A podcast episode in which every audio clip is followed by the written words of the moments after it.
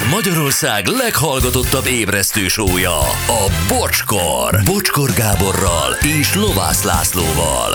Ez a bocskor! 39 elmúlt egy perccel, az első nap, az a rohadt legnehezebb első nap.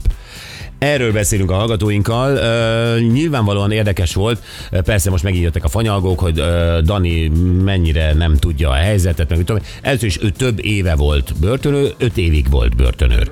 Uh, mert hogy az árak nem stimmelnek, valaki írja, hogy nem 10 ezer az az alja, 60 ezeret keresnek. Persze vannak levonások, az nem benzinkúti ára sobban, hanem uh, sokszorosa, és, és, és. Mondom, uh, ő, tehát nem kamu, hanem ő dolgozott ott. Abszolút. És nyilvánvalóan az ő éveiből tud beszámolni erről. Meg azért, azért tényleg jó volt olyan szempontból beszélni vele, hogy egy képet kaptunk arról, uh-huh. hogy, hogy hogy megy ott a dolog, és egyébként ennek az, az amit bármit mesélt, annak egy mérhetetlen nagy ilyen lelki terhelés része van. Ja, na, öm, közlekedési jó reggelt mindenkinek Kaposvár és Juta között autófának csapódott teljes útzár. Ó. Peti a szállító üzente. Aztán nekem a Kecskemét a Szegedi Csillagbörtönben, valamint Nagyfán volt több éven át vállalkozásom. De egy napon se lehet említeni őket. Hm. A Kecskeméti egy wellness szálló, a többihez képest nem véletlenül fizetős oda bekerülni. Üdv Norbi. Norbi fizetős. Jobban jártatok Danival, normális szavakkal érthetően tudja elmondani egy szóvivő, erre nem lett volna képes, azok minden túlfogalmaznak, a végén semmit nem értesz hajrá Dani, egy másik Dani. Hát most biztos hallják, hogy ja, ezekre a kérdésekre tudtunk volna válaszolni. Persze, igen. Sziasztok, én tíz évet voltam, voltam esküvőn, börtönkápolnában volt, még süsüpesgő is volt, és egyéb csuda dolgok. Ó, Süsüpesgő. Sziasztok, a legnehezebb. Mikor nevelő otthonba kerültem, és a szobatársamat agyba főbe verték, és nem engedték, hogy kimenjek szólni a nevelőnek. Az első nap. Ír egy zárt helyit. Meg Laci. Takaríthatom a szélvédőt. Az zárt helyidet, azt, az, azt szerették sokan. Igen. A legnehezebb első napom, a legszebb első napom is volt, az első gyermekem születése. Dur bele az ismeretlenbe. Ez egyébként tényleg így van. Tehát míg a gyermektelenek, mint György azt gondolja, hogy igazából ez egy nemi aktus és a pár hónappal később bekövetkező eredménye, ami úgy néz ki, hogy kórház, sportáska, hazautazás, stb. Ott Igen. Figyelek, mert eddig csak azt hallottam, mit gondol a onnantól nem ismered az utazást. Á, nem, hát onnantól nem. Igen. Ennyi, nincs semmi. Ennyi? Igen. Jó. Túl a hosszú vajódáson mindenet fáj, iszonyatos fáradtság az ember, és egy apró csomag, akit úgy vártam, de azt se tudtam, mit kezdjek vele. Milyen irányból adjam rá a pelenkát, hogy próbáljam szoptatni, kitalálni, miért sír. Aztán belejöttem, lett rajta kívül még kettő családos gyerekem, de ezt a napot sosem fogom elfelejteni. Kriszti, mm. Igen. te se fogod, Gyuri. Sok ilyen nap van még, amit nem fogok. Igen. Na, nagyon-nagyon érdekes, amit Attila fog, el nekünk, fog elmondani nekünk. Azt írja nekünk, hogy a legelső napon magyarként a román hadseregben nekem komoly lelki terror volt. Egy hadnagy, aki egyébként félig magyar volt, közölte az első percekben, hogyha tudná, hogy megúszza, ott helyben főbelőne. Gyerekek, itt van a vonalban Attila. Szia Attila, jó reggelt! Sziasztok, jó reggelt, üdvözlöm a rádió hallgatókat is. Sziasztok. Ez nagyon-nagyon kemény, amit itt, amit itt leírtál. Te ugye székely magyarként kerültél olyan helyzetbe hány éve, amikor behívtak a román hadseregbe? Hát én ennek már idestova 30 éve, Aha.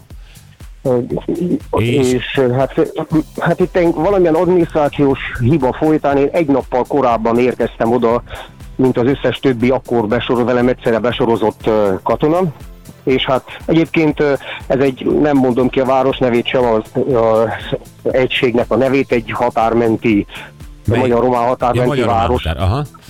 menti nagyvárosnak a, a Laktanyája. egysége, a laktanyája volt, igen, pontosan, és hát egyébként románul leírva természetesen, de csak ennyi mondok, hogy puskásnak hívták ezt a pasit, és ahogy megérkeztem, hát rögtön az első percekben, amikor megnézte a, a papíromat, hogy én honnan érkeztem, és hát hogy székelyföldi vagyok természetesen, ö, rám nézett, és teljesen szenvetlenül azt mondta, hogy ha tehetné, akkor ő most fejbelőne, mert ha tudná, hogy megúszza.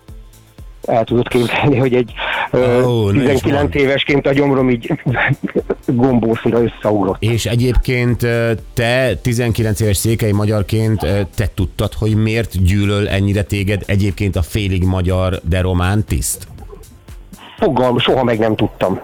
Soha meg nem De hát tudtam. nyilván nem a személyednek szólt, hanem a nemzetiségednek. Nem, nem, így van, pontosan ez annak szólt. Én is csodálkoztam rajta, hiszen aztán utólag megtudtam, hogy őt puskásnak hívják, mondom, hát ez félig magyar, hát hogy, Igen. hogy beszélhet így, de hát és az, e- az egésznek az érdekessége az az, hogy aztán négy hónap múlva egy egy román, hogy egy sült román, tehát ahogy nálunk szokták mondani, egy, egy törölvágott román. Egy- sült román, őrnagy, Igen, úgy szokták mondani nálunk egy ez ilyen tájszulásra, hogy mondjam, ö, vo- lett a legjobb fej a, a, a barátom, úgymond egy tüzérőrnagy, aki mesterlövésznek képezett ki, és hát ez, ennek a kiválasztás is érdekes, hogy csak egy ilyen életkép a laktanyából, hogy a századot kiállították, és megkérdezték, hogy aki, kinek van érettségie, akinek van, lépjen elő.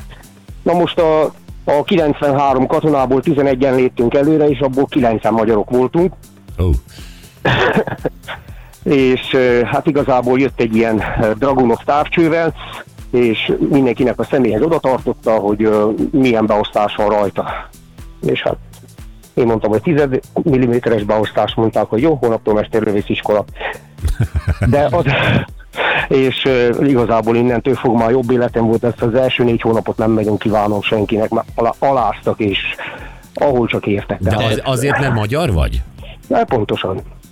És ez, ö, Pontosan. ez a És felettes. nem csak engem, hanem, azok, Minden hanem azok, az, aki oda bekerült, az, hát főleg, főleg Jalomicai, meg Mehedinc megyei, tehát a Kárpátokon túli olténiai románok voltak ott, fogalmuk nem volt. Egyébként ők egymást is utálják, tehát a moldvai az olteánt, az olteán az erdélyi, tehát ezek így egymás között is, de a magyarokat, az különösen igen. Akkor legalábbis ez volt a helyzet. Akkor ez azt is jelenti, hogy nem csak a feletteseitől kaptál, vagy ők nehezítették meg, hanem a katona társaid is. Bizony, hát fú, azok, azok nagyon. Hát, E, Egyébként A- Attila, bocs, le kell zárnunk, de te Magyarországon élsz már, nem? Látom magyar most mobilról. már, hisz- igen, most már Magyarországon élek. Na jó van, az a lényeg. Nagyon szépen köszönjük, hogy elmondtad. Nagyon szívesen, nagyon szívesen. Köszi, A további szép napot mindenkinek, szervusztok, Neked is, szia, szia. Hú, hát gyerekek. Jó, ezt most nem folytatjuk, hanem, hanem gyorsan rákanyarodunk a hangcsapdára, jó? Mutassuk a hangot. Közgörülök, tízesen, de jó. Én nem akarok meg mindig egy játszani, szintik és.